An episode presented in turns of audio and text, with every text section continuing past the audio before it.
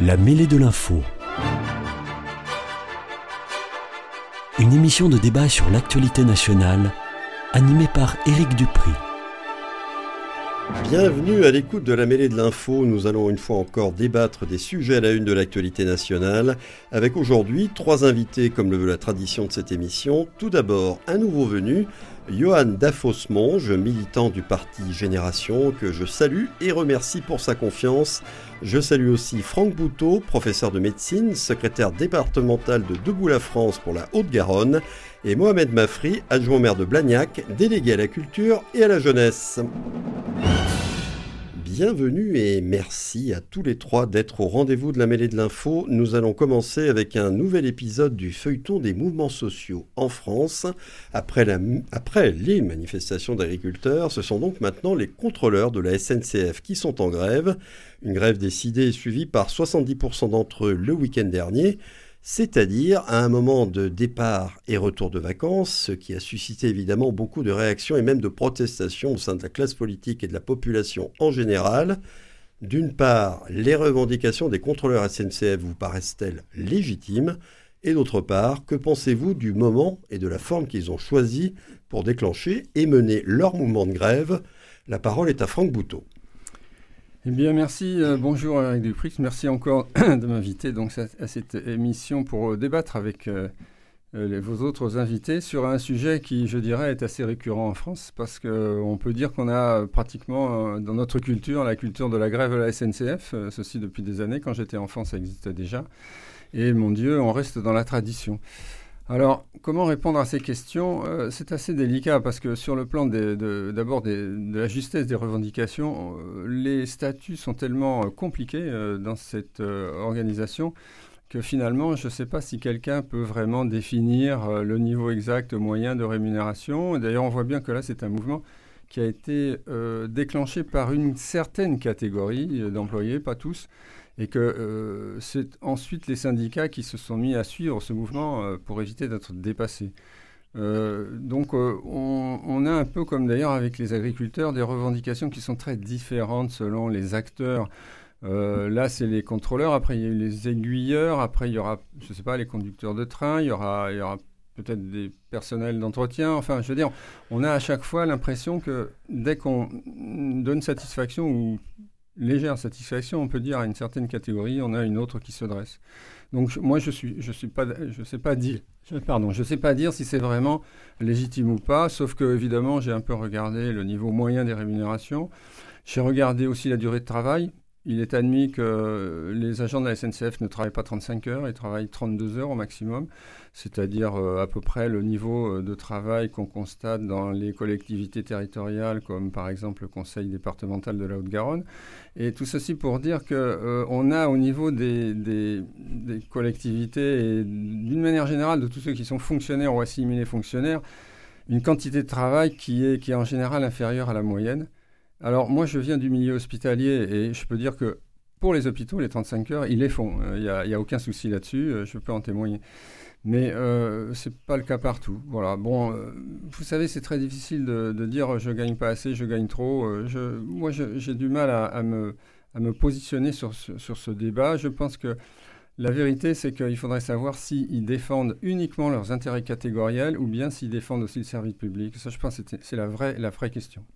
Et sur le moment qu'ils ont choisi et la forme euh, qu'a donc prise leur, grève, euh, qu'est-ce que vous en pensez? Parce que évidemment, ça, il a été relevé que tout de même, euh, déclencher ça au moment d'un week-end où les gens partent ou reviennent de vacances, c'était peut-être pas quand même très très bien choisi. Alors ça, c'est dans la logique de l'action syndicale. Je veux dire que si, à partir du moment où il déclenche un mouvement qui gêne personne, évidemment, ce mouvement ne risque pas d'aboutir.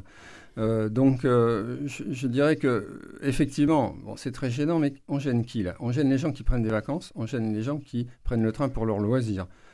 Euh, ça ne me choque pas profondément de, gêner les, gens pour leur loisir ça me choquerait presque plus de les, léger, de les pour gêner pour leur travail. Voilà, donc je ne crois pas que ce soit véritablement quelque chose de fondamental. Alors, on va passer maintenant la parole au nouveau venu de cette émission, Johan Dafos-Monge. Alors, vous d'abord sur les revendications de, donc, des contrôleurs de la SNCF, est-ce que vous les comprenez dans leur ensemble? Je peux, je peux, Il y a trois choses en fait. Hein. Il y a là, ils demandent une hausse de salaire, ils ont relevé des promesses non tenues sur la reconnaissance de la pénibilité du métier de contrôleur et aussi ils dénoncent un recrutement insuffisant de nouveaux effectifs.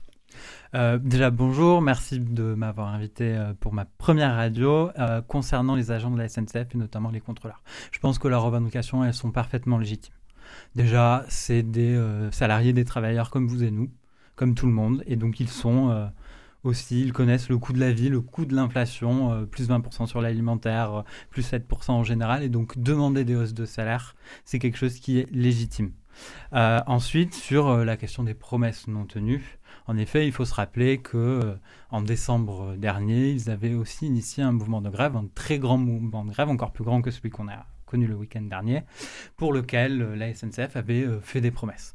Les promesses, elles tenaient notamment sur les allègements pour les départs en retraite et les recrutements, parce qu'aujourd'hui, beaucoup de contrôleurs de bord se retrouvent tout seuls dans des TGV où vous avez 600, 700 personnes, et ce qui fait qu'on a des situations qui sont intenables et qui créent des conditions de travail qui sont compliquées pour eux. Aujourd'hui, la SNCF n'a pas répondu assez rapidement à euh, leurs euh, revendications et donc ils ont euh, décidé de mettre en œuvre la grève à un moment pendant les vacances qui est certes gênant mais si la grève ne gênait personne eh bien, elle, n'aboutirait à rien et donc s'ils sont obligés de faire grève c'est au fond parce qu'il y a une direction qui ne répond pas à leurs revendications. au sujet de la, la direction et notamment du président directeur général de SMCF Voyageurs, lui, il juge incompréhensible, selon lui donc, les revendications des grévistes. Vous, Mohamed Mafri, quel est votre sentiment et votre position sur les questions que j'ai posées Bonsoir et merci euh, de, m'accueillir ce soir pour cette, émission radio. Euh, encore une fois, cette grève, elle, est, euh, et c'est mes interlocuteurs qui, l'ont évoqué tout à l'heure, c'est pas, pas la première, hein, et elle intervient à un moment, en effet, où beaucoup de personnes partent en vacances et pour des raisons professionnelles aussi.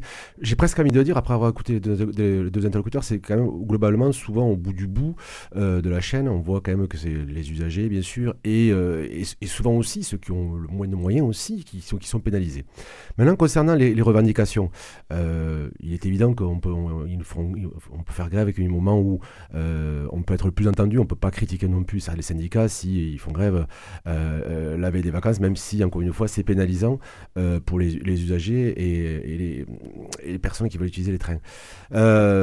moi, dans cette réflexion-là, je me dis, est-ce que politiquement, il n'y aurait pas quand même une façon de, de voir aussi autrement en, anticipant ces grèves? Je me souviens de, de, l'ancien ministre des Transports sous Michel Rocard, Christian Blanc, qui avait développé des cellules de veille pour désamorcer en fait euh, ces, premières grèves-là et sentir les premiers symptômes. Voilà.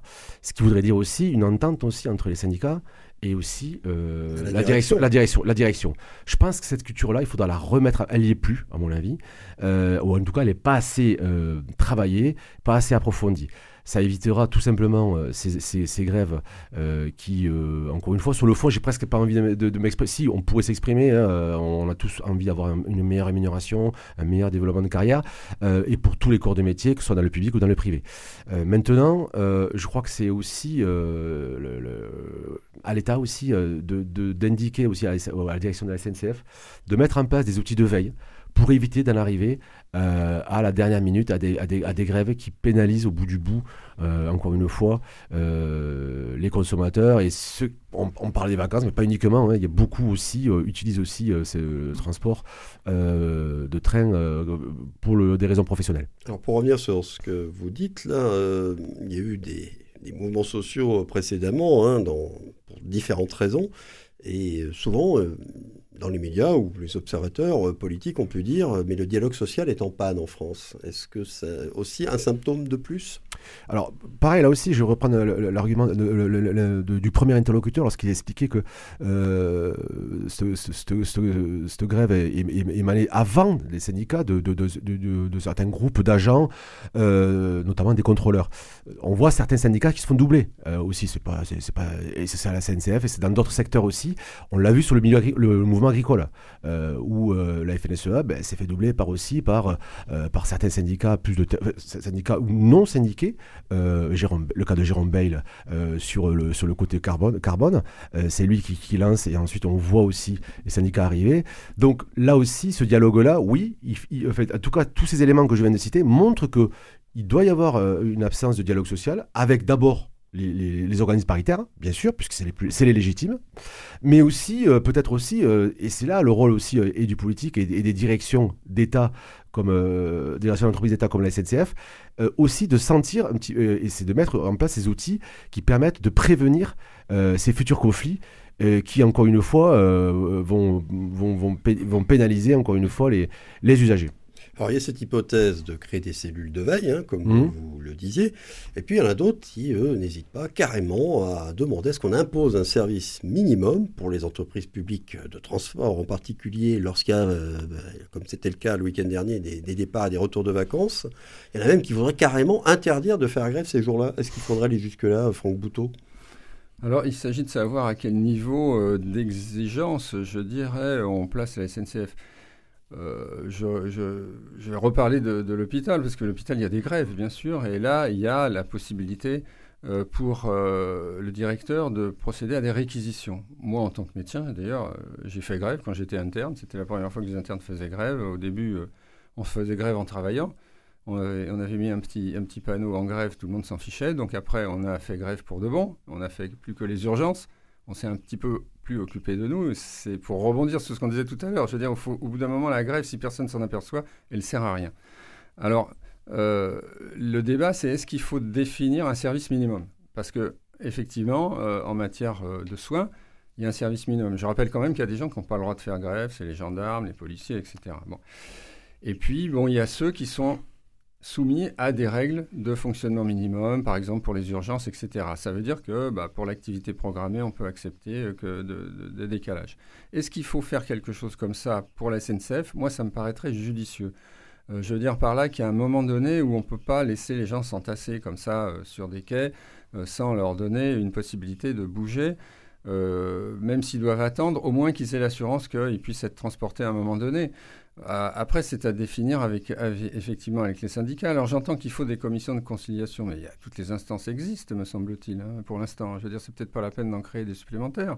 Vous avez plein d'instances où les syndicats discutent avec les patrons euh, dans toutes les entreprises. Bah, c'est leur rôle, un, de leurs rôles en tout cas. Bien, sûr. Donc euh, là, là, il y a peut-être un autre, un autre problème qui est le changement d'attitude de certains syndicats.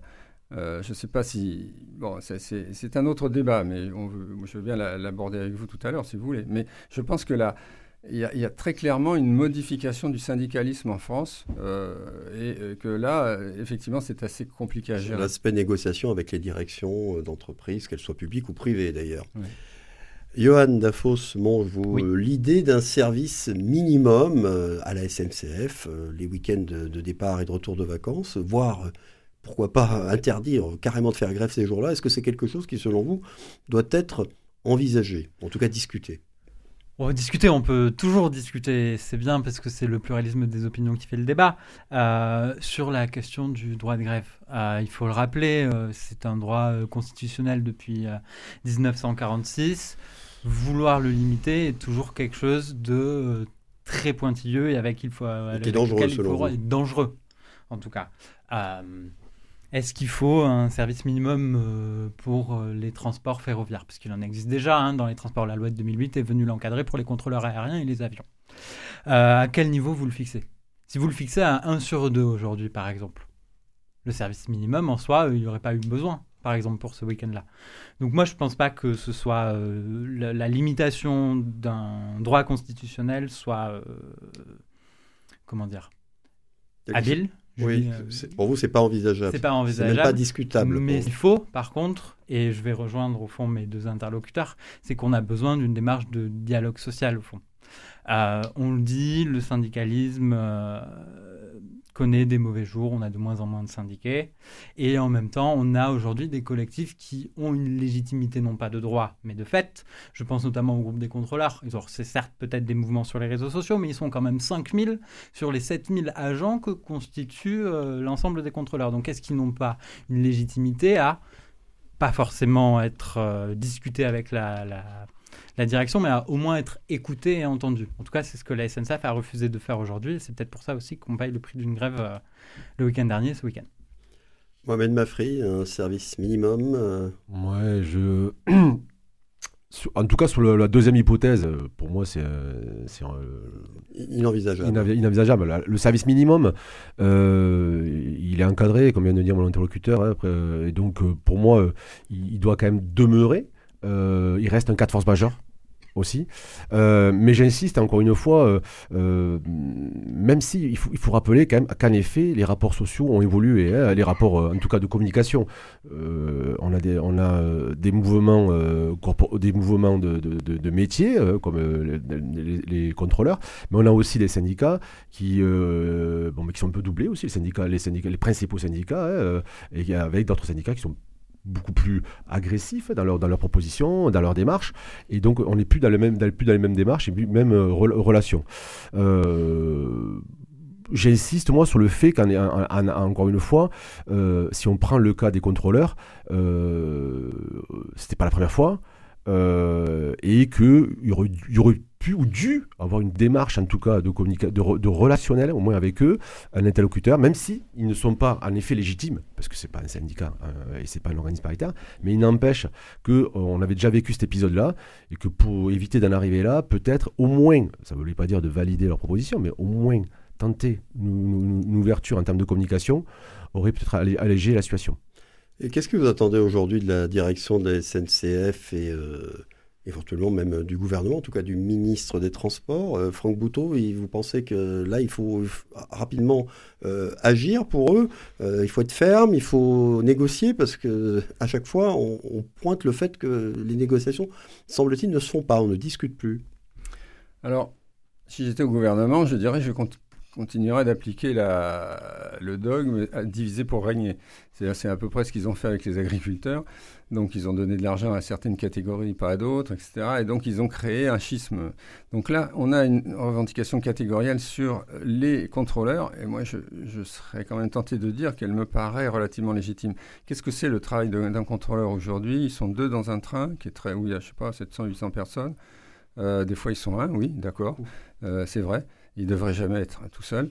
Et surtout, ils sont, ils sont confrontés à des incivilités, hein, c'est le terme euh, à la mode, n'est-ce pas, euh, qui, quelquefois sont carrément des agressions. En tout cas, des propos ou des actes et donc, d'agression. Euh, là, il a, la donne a complètement changé. Je veux dire, peut-être il y a quelques années, avec deux contrôleurs, ça allait très bien, et maintenant, il en faudrait deux fois plus. Et là, moi, je me pose la question est-ce que c'est vraiment le rôle de la SNCF de faire la loi, de faire respecter la loi dans les trains? Est-ce que c'est pas le rôle de l'État Hein, euh, donc, euh, est-ce que pourquoi on met pas des gendarmes dans, les trains ou des policiers? J'en sais rien, mais sinon on va on va avoir des revendications comme ça qui vont être incessantes. cest on va en mettre deux, puis après il en faudra trois, puis après il en faudra quatre. Il y a, un moment donné, il, faut il faut décider quelque chose. Mais encore une fois, moi je pense qu'il faut raisonner catégorie par catégorie parce que la grille des salaires est tellement compliquée, les primes sont tellement compliquées que franchement avoir une discussion globale sur les sur les agents de la SNCF, ça me paraît strictement impossible. Je ne sais pas si quelqu'un a vraiment la connaissance totale de toutes les subtilités de ces différents statuts. En tout cas, aujourd'hui, le PDG de la SNCF Voyageurs, comme je le rappelais tout à l'heure, lui, euh, apparemment, il dit c'est incompréhensible, ces revendications sont incompréhensibles. Donc on n'a pas l'impression qu'il est prêt à discuter et à négocier. Euh, Johan Dafos Mange, euh, qu'est-ce que vous attendez donc aujourd'hui de la direction de la SNCF et éventuellement du gouvernement? Alors moi, ce que j'attends bah, avant tout de la direction de la SNCF, puisque c'est une euh, société privée maintenant, certes par capitaux publics, mais donc euh, il n'y a que le PDG de la SNCF qui peut décider, c'est de prendre les négociations. On est face à un mouvement qui, je le rappelle, a euh, amené 70% des contrôleurs à être grévistes. Soit des mouvements de grève avec 70% d'un corps de métier, c'est énorme. Oui, ça, veut dire, quelque chose. Ça veut dire qu'il y a un vrai malaise. Et donc, il faut négocier. Et euh, M. Fanichet, le PDG de la SNCF, les a jugés incompréhensibles. Pourtant, on voit que la SNCF a annoncé des bénéfices records pour 2023 euh, de 2 milliards d'euros. Ce qu'il a reconnu d'ailleurs, ce qu'il a dit. Et donc la question du partage de la valeur et de ses bénéfices, elle se pose. Et pas seulement en prime, puisque c'est aussi une des revendications des contrôleurs et ainsi de l'Assemblée des agents. C'est que les primes aujourd'hui, elles ne comptent pas pour la retraite. Euh, une prime, c'est euh, un plus donné à un mois donné. À un moment donné. Alors que, on le sait bien, et je l'ai dit au début, le coût de la vie, il, est sur, euh, il augmente sur les 12 mois. Mais il faut, faut reconnaître, il faut reconnaître quand même, je, je, je débat avec mon interlocuteur, que la SNCF quand même a avancé sur les, les, les, demandes quand même des syndicats. Hein, quand même. Il, y a eu, il y a eu quand même. ils le reconnaissent, mais ils disent que ça va pas assez vite, quoi, selon eux. D'accord, voilà. On est, on est quand même sur, euh, des promesses non tenues depuis un les promesses de recrutement. C'est 500, je crois. Euh, oui, 550. 550. comme ça.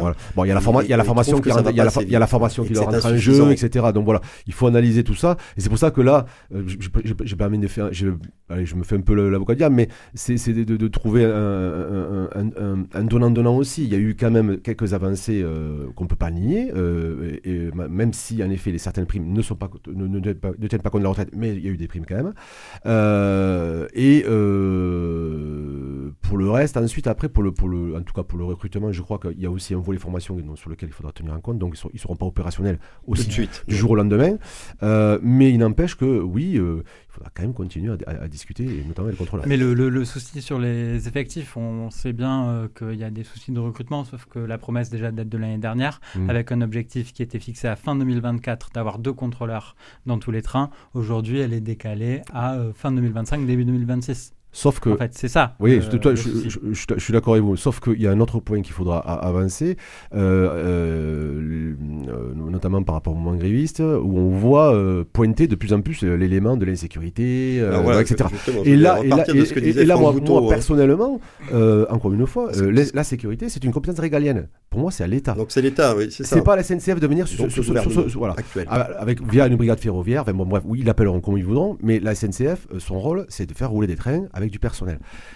La sécurité, c'est un sujet sur lequel, là, c'est ça, au ministère de l'Intérieur, là aussi, d'avoir un regard euh, plus, plus important. Et les, les, chiffres sont malheureusement là aussi, pas bons. Euh, et donc, euh, mais ce n'est pas.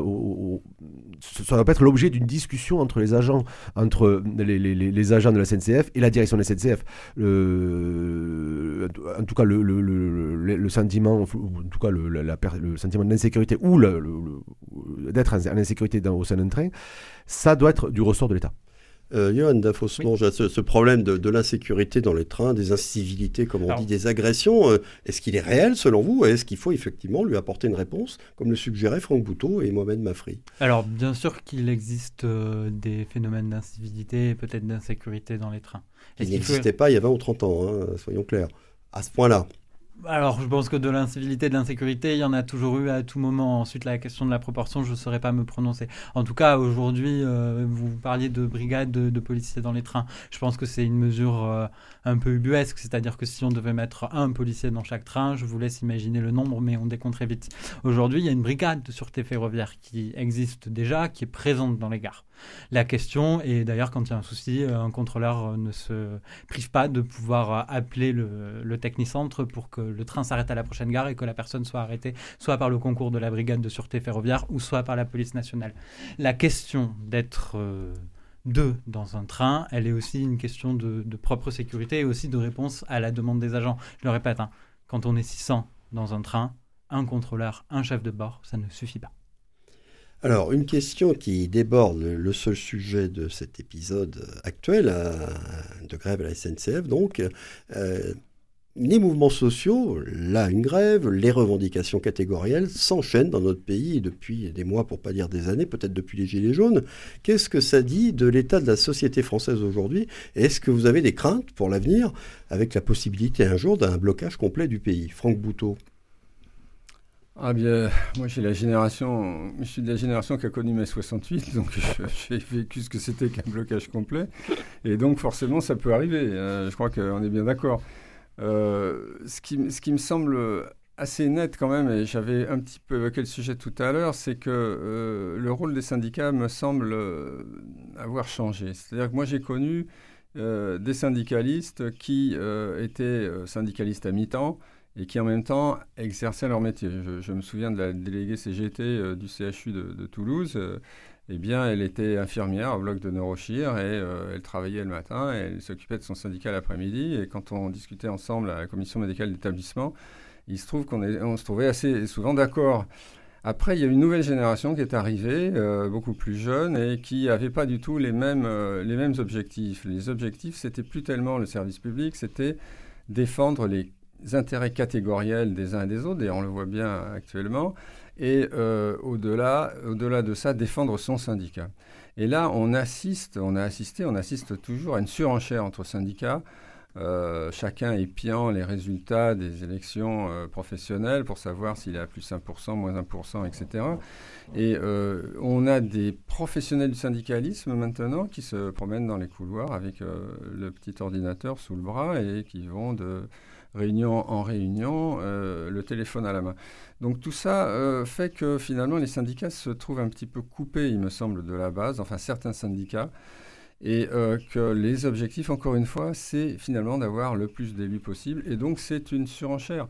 Et ça, ça pollue un peu le débat parce que, entre les. Grosso modo, vous avez à la SNCF, vous avez 50% de syndicalistes, on va dire radicaux, et 50% de syndicalistes qui sont prêts à discuter. 50%, euh, c'est énorme. Je veux dire, tant qu'on aura 50% de radicaux qui sont presque prêts à faire des actions de sabotage, euh, on ne pourra pas obtenir quelque chose. Hein. Donc euh, malheureusement, euh, si on continue comme ça, on va droit à la privatisation et la privatisation totale. Et nous, en tous les cas, Debout la France, on n'en veut pas de ça. Ça doit faire partie des, domaines réservés au niveau national. on a privatisé déjà beaucoup trop de choses en France. Il faut, il faut arrêter. les transports ferroviaires, ils doivent être pris en charge par la puissance publique, ils doivent être pris en charge par l'État, et, il faut en particulier, par exemple, relancer le fret. C'est incroyable la façon avec laquelle on, traite ce problème aujourd'hui en France. Et, tout ça, si vous voulez, si vous restez dans un, dans un contexte de, un, d'un côté, il faut que ça soit rentable. D'ailleurs, au, passage, la SNCF n'est pas rentable. Hein. Quand on voit ce que l'État donne rien que pour la caisse de retraite, euh, je suis désolé, mais c'est pas du tout rentable. Et, et, et deux, on n'est pas en train de, faire une, politique véritablement qui, serve à, l'ensemble des citoyens, à la nation et même une politique écologique. Alors voilà, pour l'instant on est dans une impasse, hein. je ne sais pas comment on va en sortir. Euh, est-ce que vous avez l'impression, euh, je, vais poser la même mm. question à, deux autres débatteurs, que les, corps intermédiaires dans ce pays, dont les syndicats font partie, ne font plus, n'assument plus leur rôle, qui est aussi un rôle de soupape dans une société? Bah, moi, je crois que j'ai déjà répondu. Voilà. Non, mais j'allais au-delà des syndicats. Je parlais des corps intermédiaires en général. Bon, euh, Johan Dafos-Monge. Oui, bah, déjà sur la, question de la soupape, je pense qu'on a tous un peu répondu en déplorant euh, le manque de dialogue social. On voit les mouvements sociaux, les grèves, euh, elles s'accentuent. Est-ce que j'ai des craintes? Je préfère avoir un peu d'espoir au final c'est que euh, elle montre une forme de conscientisation des gens euh, par rapport à leur situation et qui veulent faire mieux. Et ça, c'est une demande qui est complètement légitime. La question ensuite, c'est qu'en face, on a des directions, on a des patrons qui aujourd'hui refusent de discuter. Et donc, de ce fait-là, on aboutit à une situation qui donne lieu à un rapport de force, qui donne lieu à des grèves, des blocages. Et une impossibilité de négocier. Et une difficulté de négocier, en tout cas, oui.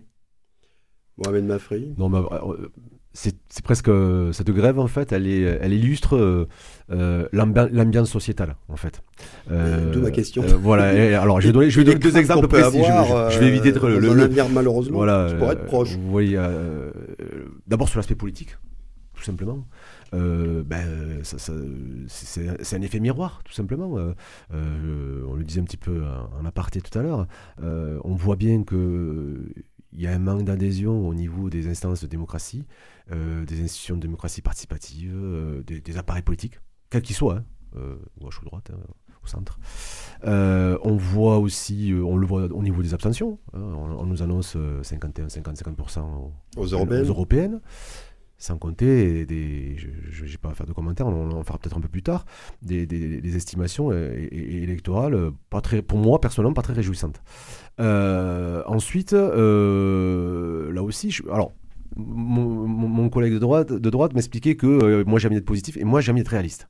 Moi, je pense qu'à mon avis, il a raison d'être positif aussi. Hein. Mais, il est jeune en plus. Il est, oui, il est jeune. les jeunes sont il, bénéficie de cet avantage-là, et tant mieux il est nécessaire euh, de, revoir un petit peu cette culture de la démocratie, euh, cette culture de, l'engagement, euh, de, la, crédibilité du politique. Alors, du politique, alors, politique et les, instances représentatives, les syndicats, Pareil. Mais je parlais des corps intermédiaires. Les corps intermédiaires, voilà. Dedans, là. voilà, voilà, voilà. Donc on met tout dedans. Voilà. le, syndicalisme aussi, il, est, euh, qu'on le veuille ou non, il est en souffrance aussi. Hein, euh, voilà, euh, il y a très peu d'adhésion. et, et, puis on, voit que maintenant tous les mouvements qui arrivent, des gilets jaunes ou bonnets rouges, je ne sais quoi, etc., voilà, sortent de, de, de, de, mouvements de colère, mais qui ne, qui ne sont pas reliés aux syndicats. Donc, quelque part, il y a un problème quand même de réception, voilà, de ce qui se passe sur le terrain. Donc à partir de là, je pense qu'à mon avis, oui, il y a tout intérêt à ce que on, retrouve cette sérénité du débat, euh, de l'écoute de l'autre. De l'écoute de l'autre aussi, du respect aussi. Alors voilà, euh, en, passant aussi, euh, voilà, je pense qu'on en parlera sur le la deuxième partie du débat. Mais voilà ce que m'inspire un petit peu cette, cette, cette, grève qui, qui, ne sera pas la dernière en plus, et, mais qui nous oblige aussi modestement, localement aussi, à essayer d'avancer sur, sur comment faire, comment valoriser euh, les instances de démocratie participative, les instances de, débat pour, pour, croire encore une fois euh, à la politique au sens noble du terme. Johan Dafossmange, pour terminer. Oui, une très rapide réaction au propos de, de, le débatteur juste avant. Euh, si on a une baisse du syndicalisme et si on a le, un fleuron de ces mouvements, c'est qu'au fond, pendant sept ans, on a un pouvoir politique, et je parle du macronisme, qui a totalement honni les syndicats, qui les a squeezés pour passer en force euh, à chaque fois, et donc euh, qui a aussi permis euh, et qui permet l'embrasement au fond de, pays qu'on revoit. Et donc on a vraiment besoin, et je vais vous rejoindre aussi, d'une démocratie qu'on apaise, dans laquelle on retrouve un respect et une culture du dialogue pour pouvoir avancer tous ensemble vers un chemin un peu plus harmonieux et plus écologique et social. Eh bien, on va arrêter là-dessus donc ce premier débat, faire à suivre concernant la grève de la SNCF, sachant que le trafic est annoncé comme normal pour le week-end qui vient. Quant à nous, nous allons faire la grève de l'antenne pendant une vingtaine de secondes seulement. Hein, je vous promets pas plus. On revient ensuite pour notre deuxième débat. Restez bien à l'écoute de Radio Présence.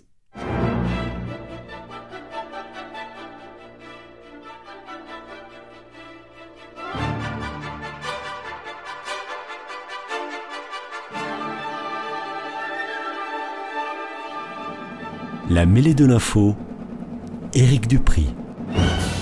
Et comme promis, nous revoici pour le second débat de cette émission, toujours en compagnie de Franck Bouteau, Johan Dafosmonge et Mohamed Mafri, avec qui nous allons revenir sur une polémique qui agite le petit monde des médias depuis une bonne semaine, depuis que l'association Reporters sans frontières a saisi le Conseil d'État concernant une décision de l'ARCOM. Alors l'ARCOM, c'est l'autorité de régulation de la communication audiovisuelle qui avait rejeté une plainte de RSF contre CNews Reporters sans frontières avait en effet pointé ce qui lui semblait être un défaut de pluralisme sur les plateaux de cette chaîne de télévision. Après avoir été saisi, le Conseil d'État a donné six mois à l'ARCOM pour qu'elle renforce son contrôle en matière de respect du pluralisme et de l'indépendance de l'information par CNews en conséquence, l'ARCOM, qui jusqu'alors comptabilisait uniquement le temps de parole des personnalités politiques, devra désormais tenir compte des interventions de l'ensemble des participants à des émissions des chaînes de la TNT, journalistes et chroniqueurs compris. C'est un véritable bouleversement et je me demande ce que vous inspire cette décision qui, si l'on va au bout de sa logique, devrait s'étendre à toutes les chaînes de radio et de télévision du pays, qu'elles soient privées ou publiques. Johan Dafossement, je crois savoir que vous suivez cette affaire de près et que le sujet intéresse, beaucoup votre parti Génération. En effet, vous avez raison, il nous intéresse beaucoup et peut-être replacer euh, un petit peu de contexte vis-à-vis de cette décision. Elle part, vous l'avez dit, d'un recours de Reporters sans frontières qui, en novembre 2021, a saisi le Conseil d'État sur le manque de pluralisme de CNews. Il faut revenir novembre 2021, c'est important. Il faut se rappeler qu'en septembre 2021, on a eu une chaîne de télé, CNews, qui, pendant un mois, a fait la promotion d'un livre, celui d'Éric Zemmour, et qui a au fond servi une rampe de lancement incroyable pour le lancement de sa campagne présidentielle. Et à ce moment-là, ils ont décidé de faire un recours en disant stop, parce que CNews est aujourd'hui euh, attributaire d'une fréquence d'une canal TNT qu'elle bénéficie de façon gratuite et pour lequel elle a des droits et des obligations. Et un cahier des charges à remplir. Et un cahier des charges à remplir. Comme toutes les chaînes de la télé. Et un cahier des charges à remplir, c'est euh, l'indépendance vis-à-vis des fonctionnaires, des, euh, des actionnaires, pardon, excusez-moi, et le respect d'un pluralisme. le lapsus est amusant. Donc sur la question de l'indépendance vis-à-vis des actionnaires, on sait tous, et ça a été très bien documenté, que euh, le système Bolloré ne permet pas cela. Et sur la question du pluralisme, des études ont été faites que euh, sur CNews, en fait, l'information n'occupe que 13% du temps d'antenne. Ça veut dire que 87% du temps, il y a du débat et de l'opinion. C'est d'ailleurs, CNews ne s'en cache même pas de ne plus être une chaîne d'information, mais une chaîne d'opinion. Ça va même jusque dans leur slogan. Leur slogan, c'est Vous avez une opinion, euh, nous avons une opinion, quelle sera la vôtre? Donc ils s'en cachent même plus. Et donc, de fait, ils ne respectent pas leur cahier des charges. Donc le recours de Reporters sans frontières, il est totalement légitime. Et ensuite, on a une décision du Conseil d'État qui est euh, historique puisqu'elle vient euh, bouleverser euh, la loi de 86. C'est-à-dire, ah, jusque-là, l'ARCOM jugeait le pluralisme dans les médias en fonction d'un rapport trimestriel de, des invités politiques et on s'assurait que tous étaient invités à peu près sur des mêmes cases horaires et sur des sensibilités. Et des temps de parole équivalents. Et, et des temps de parole équivalents. Aujourd'hui, ils disent il faut avoir une notion du pluralisme qui est plus large et qu'il faut prendre euh, dans son ensemble, qui ne doit pas euh, venir bouger la ligne éditoriale. Et on ne doit pas, et ça va être le débat qu'on va avoir, est-ce que euh, apprécier plus globalement la question du pluralisme, c'est de voir... on parle de fichage, je ne suis pas fan du mot, mais on, fichage de, de chroniqueurs. À cet aspect-là, oui. Mais je pense qu'en matière de pluralisme, il ne faudra pas appliquer les vieilles formules qu'on a appliquées maintenant et qu'il faudra en inventer de nouvelles. Voilà, donc, bon, vous avez bien brossé le tableau, en tout cas tel qu'à Génération, vous le voyez. Alors, Franck Bouteau, vous, est-ce que vous avez une vision commune ou euh, est-ce que vous voyez quand même un petit peu quelque chose de dangereux dans ce qui se passe aujourd'hui? Je vous étonnerai beaucoup en disant que j'ai une vision commune avec mon, interlocuteur. Je crois que euh, déjà, moi, j'étais stupéfait de la démarche de Reporters sans frontières. Parce que Reporters sans frontières, dans mon idée, c'est des gens qui défendent justement la pluralité euh, de l'information et la liberté d'information. Il n'y a, pas de démocratie sans liberté d'information. Dès l'instant où on contrôle l'information, on n'est plus dans un État euh, démocratique, on est dans un État totalitaire. Et euh, c'est assez curieux que ce soit justement ceux qui sont censés la défendre qui maintenant demandent des mesures pour la limiter. Alors, euh, je pense que là, on a quand même quelque chose qui est en liaison avec l'augmentation euh, de l'audimat pour CNews. On a tous su que CNews finalement a dépassé BFM TV, qui est la voix de son maître, hein, tout le monde le sait et euh, de la voix de l'État. Et donc, euh, effectivement, ça fait, euh, ça fait jaser et ça donne un certain nombre de surfroides à pas mal de gens. Bon, si les gens vont sur ces news, personne ne les oblige. Hein. ils n'ont pas des baïonnettes pour, derrière dans le dos pour les obliger à, se connecter à ces news. moi, j'ai essayé de retourner aux sources un peu de tout ça et j'ai essayé de voir pourquoi, pourquoi est-ce qu'on avait le CSA. Le CSA, donc, ce qui a précédé l'ARCOM, puisque l'ARCOM, il est né de la fusion du, du, CSA, qui était déjà un organisme dépendant directement du président de la République, avec l'ADOPI, qui lui était indépendant et qui, bien sûr, est devenu dépendant maintenant du président de la République. Eh bien, déjà, donc le CSA, il a été, il a été créé par qui? Il a été créé sous la mandature Mitterrand. Mmh. Et ça, c'est pas un hasard. Je veux dire, c'est très clairement dans la euh, dialectique socialo-marxiste qui consiste à euh, essayer de contrôler systématiquement tout ce qui est dit les socialistes et la liberté, ils font pas bon ménage. C'est les socialistes qui ont institué la liberté de la presse, de la radio et ont ouvert des canaux hertziens et pour la télé. Ben, c'était durant le mandat de Monsieur Mitterrand justement. oui, oui, vous parlez de liberté. On, crée, on crée une commission justement pour pour la surveiller. Donc euh, non, je suis désolé, on parle pas, on parle pas de la même liberté. Et euh, ensuite, ce, CSA, il, a eu comme mission effectivement de, faire respecter le pluralisme. Et là, je me pose la question quand même, est-ce qu'avant la télévision, il n'y avait pas quelque chose qui s'appelait les journaux et euh, qui, jusqu'à preuve du contraire, sont restés euh, dans une liberté totale? Je veux dire, moi, quand j'étais plus jeune, j'avais des, journaux d'opinion, n'est-ce pas? Donc, il y avait les journaux de droite, c'était l'Aurore, il a disparu d'ailleurs, il y avait le Figaro, le Monde, et il y avait l'Humanité. Et l'Humanité, elle est toujours là.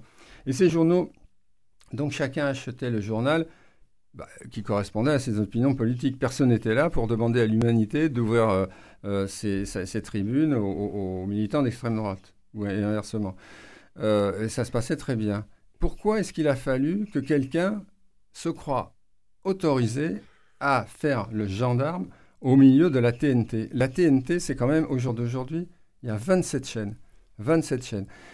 Du temps de la presse écrite, il y avait combien de journaux d'opinion différents? Il y en avait au maximum une dizaine, une quinzaine, pas plus. Et personne n'a cherché à obliger les gens à faire ce qu'ils n'avaient pas envie de faire.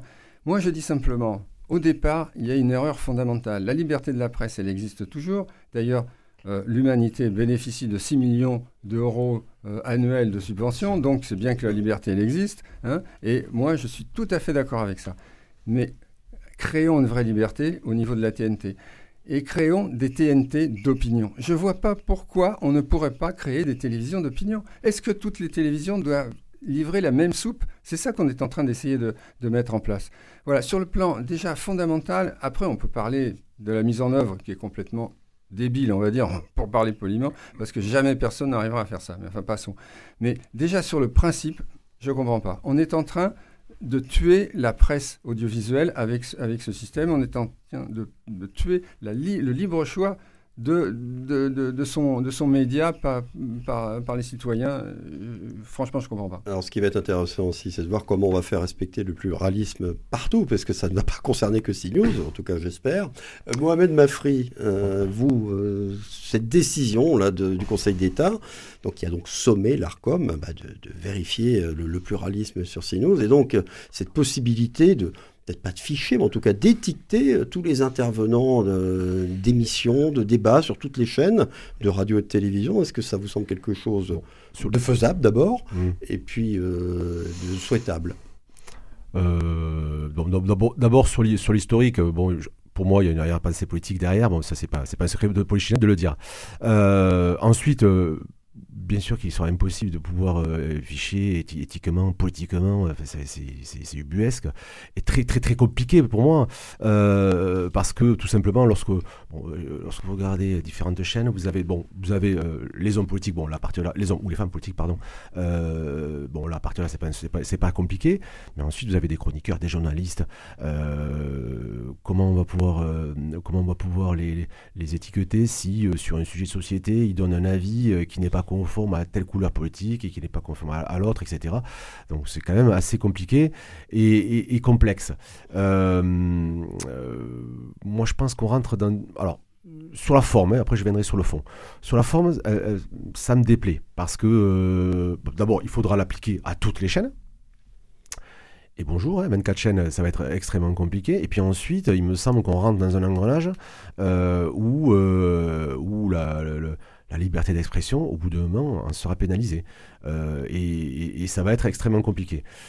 Maintenant, euh, si on prend euh, le cas de CNews, pour analyser un petit peu, je prends deux exemples complètement opposés, comme ça, ça, permettra d'illustrer mon propos.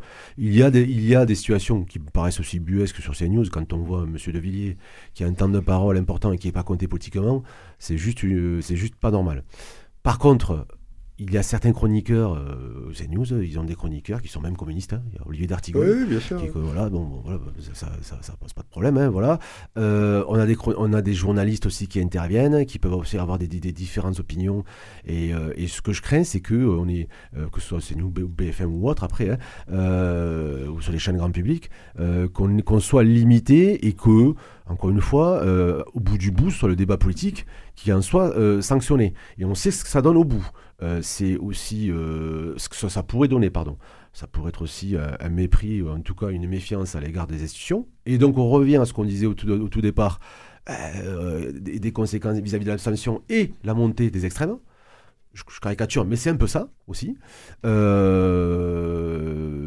ensuite, je, oui, je, souhaiterais quand même qu'on puisse garder quand même cette pluralité. Euh, je, crains, je, pense surtout aux, chroniqueurs, aux journalistes, euh, et où euh, tous les sujets dont dans, une, société aussi en tension là, ne soient pas abordés, pas politiquement corrects. Voilà. Euh, Johan Dafossement, je ne vous ai pas posé directement la question, mais Franck Bouteau, Mohamed Mafri y ont répondu. Vous euh, étiquetez les, gens qui passent à la télévision, quel que soit leur statut. Bon, les élus, c'est n'est pas très compliqué, parce qu'ils ont une appartenance qu'ils revendiquent, mais les chroniqueurs, les journalistes, des universitaires, des gens du milieu associatif qui viennent s'exprimer à la télévision, ça vous paraît faisable et souhaitable d'étiqueter politiquement ces gens-là sur toutes les chaînes, sur toutes les radios? Alors, ce n'est ni souhaitable ni faisable. Tout à l'heure, j'évoquais le fait de ne pas utiliser. C'est ce qui va être euh, demandé pourtant. Alors, c'est l'interprétation que font certains d'une décision de justice. En tout cas, euh, moi j'ai lu la décision du Conseil d'État, il ne parle en aucun cas de devoir ficher. Euh, ah, mais ils vont pas utiliser ce terme-là, ça c'est certain. Mais, mais... mais, mais, mais, mais d'abord, je voudrais revenir sur euh, la, deuxième intervention de M. Bouteau qui demandait pourquoi on avait des, des, limitations et une demande plus forte de respect de pluralisme. Ben, vous faisiez la comparaison avec les journaux les journaux, on peut avoir autant de journaux que d'opinions et on n'a aucune limite technique de le faire si ce n'est le nombre d'arbres, et je pense qu'on a assez d'arbres pour faire autant de journaux qu'on puisse avoir. Sur la question des fréquences hertziennes, aujourd'hui on est limité. On a un nombre limité, on ne peut pas avoir plus de 30 chaînes. Donc dès lors, on ne peut pas permettre à toutes les opinions de pouvoir se créer. On ne peut pas avoir 300 euh, chaînes de TNT qui puissent exister.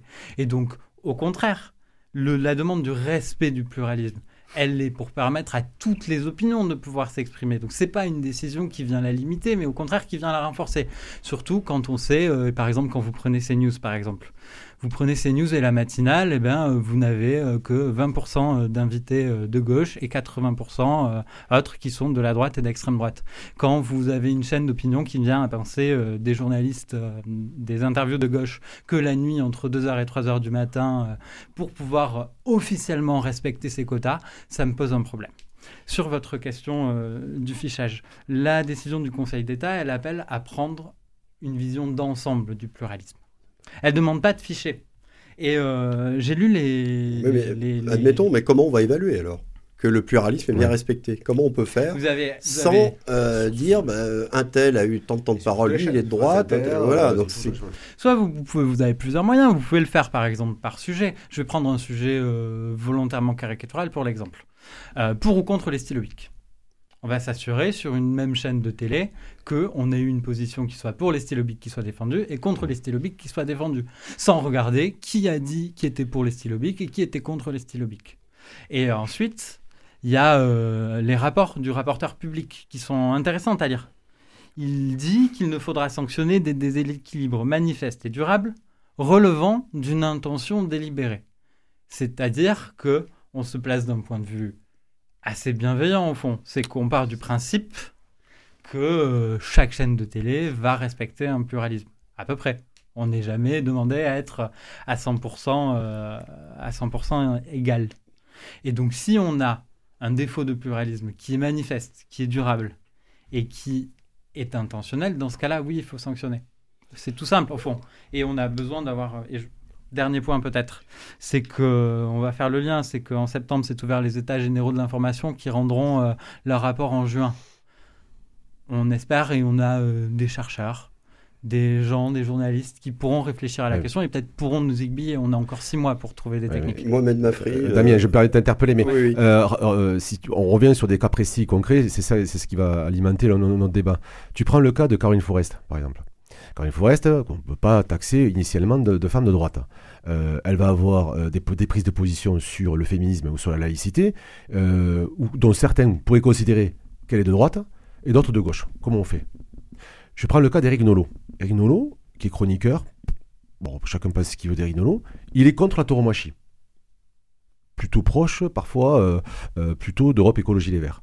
Mais parfois, sur la sécurité, il il a une autre approche. Comment on fait politiquement Eric Nolot qui vient de la gauche. qui vient de la gauche en plus. Hein, voilà. Comment on fait euh, Et je pourrais citer d'autres exemples. Oui, vous pouvez, moi je pense à, professeur Raoult. comment vous le cataloguez, monsieur Raoult qui a été honni dans tous les médias euh, au, service du pouvoir, n'est-ce pas? Je, crois qu'on ne s'est pas bien compris. Ah. Vous me prenez des exemples particuliers quand je vous dis qu'il faut adopter une vision d'ensemble. Mais oui, mais comment sur on une vision d'ensemble, on, peut, on peut voir à peu près si on a eu une opinion qui est défendue. Le, à peu près, euh, mais excusez-moi, il n'est pas, anodin, il est pas anodin. Le, Je vais vous dire, le diable est dans les détails. Hein. il faut quand même savoir euh, de quoi on parle. Hein. C'est là où il faut, il faut, absolument placer, il faut être vraiment très, très rigoureux là sur euh, le, si jamais d'ailleurs une décision sur ce sujet, parce que bah, la, métaphore est juste, le diable est dans le détail. On, pourrait rapidement tomber dans la caricature. C'est-à-dire que si euh, euh, je pense euh, à, des écrivains, des auteurs qui, viennent sur les plateaux et qui viennent alimenter les débats aussi politiques, qui peuvent avoir différentes sensibilités, qui sont parfois souvent de culture de gauche et tout, etc.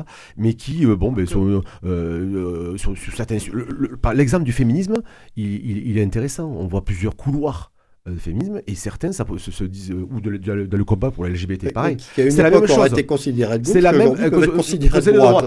La LGBT, c'est pareil, vous allez avoir des mouvements LGBT hein, à gauche et d'autres à droite.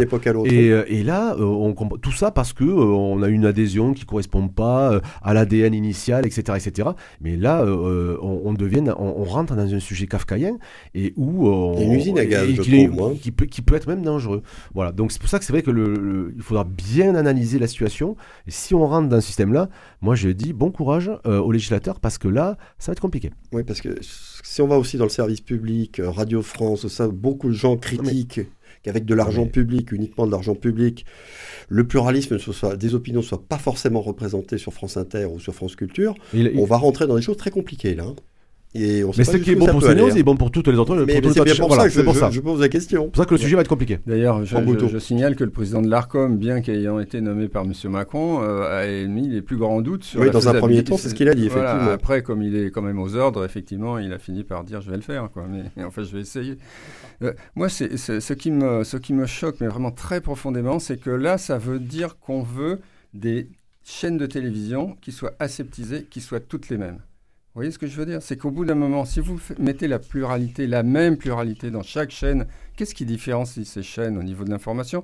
Comment on peut avoir l'information qui nous intéresse, nous? Parce que imaginez, j'appartiens, bon, j'appartiens à un parti, Debout la France pour l'instant, 3% d'opinion favorable. Ça veut dire qu'on va avoir 3% seulement de temps d'antenne. Si on respecte votre pluralité. Bah si, euh, c'est comme ça, grosso modo, ça va se faire. Mais moi, ça m'intéresse pas ce que disent les autres. Alors comment je fais? Moi, j'aimerais bien qu'il y ait des chaînes, si vous voulez. Ça ne me choquerait pas qu'il y ait une chaîne du Parti communiste. Ben, il y a le satellite.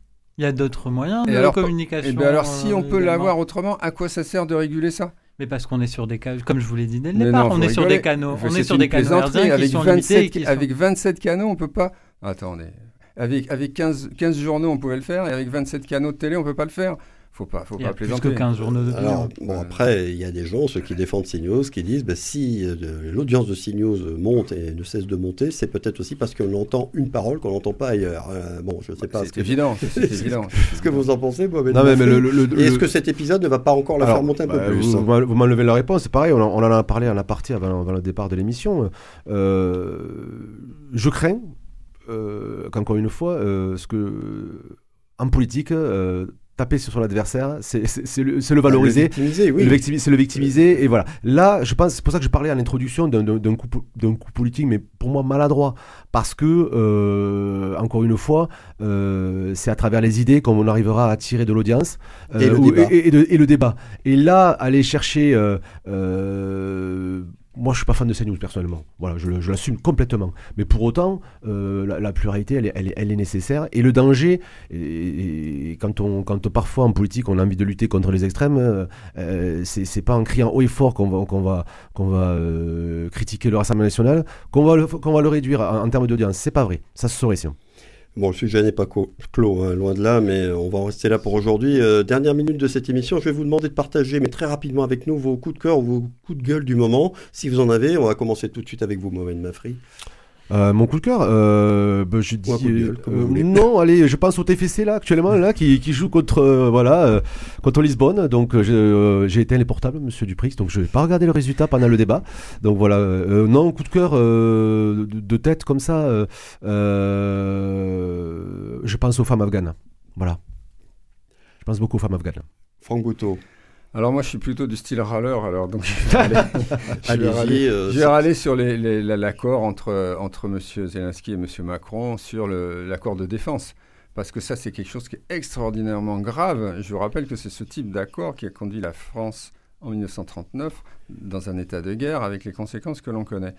Et là, ça veut dire qu'en clair, si M. Zelensky il déclare officiellement la guerre à la Russie, nous on est officiellement en guerre contre la Russie. Et donc là, il y a, un recours au Conseil d'État qui a été présenté par Nicolas Dupont-Aignan avec le concours d'un sénateur euh, qui est Alain Houpert. Euh, il faut absolument que ce, traité soit dénoncé. Il faut absolument que ça passe devant les instances nationales que sont l'Assemblée nationale et le Sénat. Johan Dafossement, je vous aurai le mot de la fin. Et un coup de gueule pour moi euh, également, c'est euh, la France qui a posé son veto à la directive proposée à la Commission européenne de reconnaître une présomption de salariat pour les livreurs Uber. C'est-à-dire que. Faut expliquer un peu pour les gens qui sont pas au courant. C'est-à-dire ouais. qu'aujourd'hui, un livreur Uber est un auto-entrepreneur officiellement, mais en réalité, il ne décide ni de sa course ni de son prix. Une directive européenne euh, devait venir euh, mettre une présomption de salariat, donc ce qui veut dire que le livreur devenait salarié, avec tous les avantages qu'on connaît, c'est-à-dire un salaire fixe, mais également une participation à des frais de retraite et des cotisations. La France, avec l'Allemagne et la Grèce, aujourd'hui, a mis son veto à cette directive qui ne verra peut-être malheureusement pas le jour. Et qu'est-ce qu'il faudrait faire selon vous Euh, Il faut aller- Aujourd- Aujourd'hui, il faudrait, euh, au fond, transformer dans la loi ce qu'est la jurisprudence euh, de la justice, c'est-à-dire qu'aujourd'hui, Française. française en tout cas, Mm. qui est la reconnaissance de, de ces, de ces, de ces gens-là en salariés et la requalification de leur emploi en contrat de travail. Si je puis me permettre, ça veut dire qu'on peut refuser une directive européenne. Parfois, En tout cas, pour l'instant, Euh, elle est euh, encore à euh, l'état de projet de directive. Autant pour moi. C'est enregistré. Autant pour moi, un projet de directive. Très intéressant. Oui. Écoutez, cette euh, 143e mêlée de l'info est terminée. Merci beaucoup à vous trois d'en avoir été les invités avec un remerciement spécial pour Johan Dafos-Monge qui faisait ses premiers pas dans cette émission. J'espère qu'il aura apprécié. Merci aussi à Coraline Camebrac, la réalisatrice de ce numéro. Le podcast est disponible et téléchargeable comme d'habitude dès maintenant sur le site de Radio Présence. Et merci enfin à tous ceux qui nous ont écoutés aujourd'hui. Rendez-vous jeudi prochain. Je vous souhaite une excellente fin de semaine.